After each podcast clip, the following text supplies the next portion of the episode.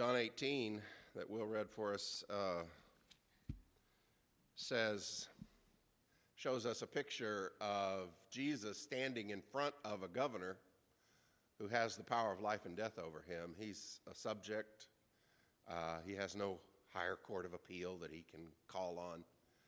He's not like Paul, who can claim the right to go to the Supreme Court of the Roman Empire.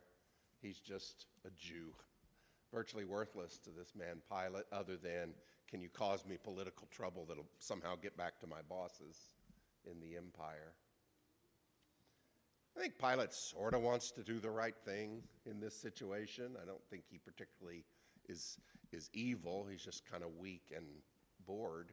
And uh, so he says, you know, what, they're, they're making this accusation that you're some kind of rebel king, that you're leading some kind of a rebellion.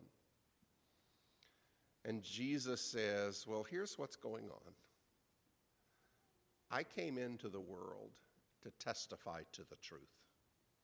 If I were the kind of rebel you were worried about, my, my followers would already be killing people in the streets. They'd already be fighting uh, to prevent me from being arrested. I came into the world to testify to the truth. That's the kind of king I am. And everybody that's on the side of truth hears my voice.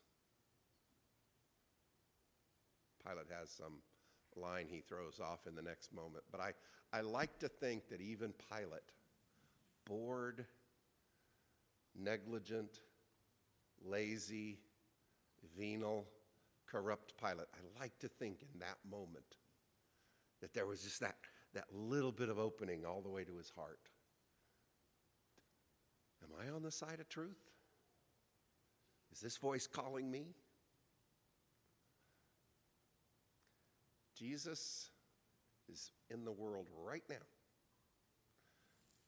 Right now, his voice is going out. And the part of you that is on the side of truth recognizes Jesus when he talks.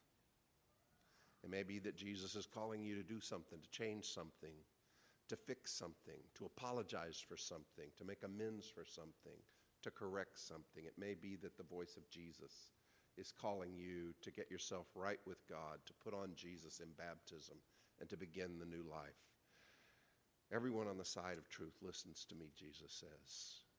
Whatever Jesus is saying to you, please respond as we stand and as we sing.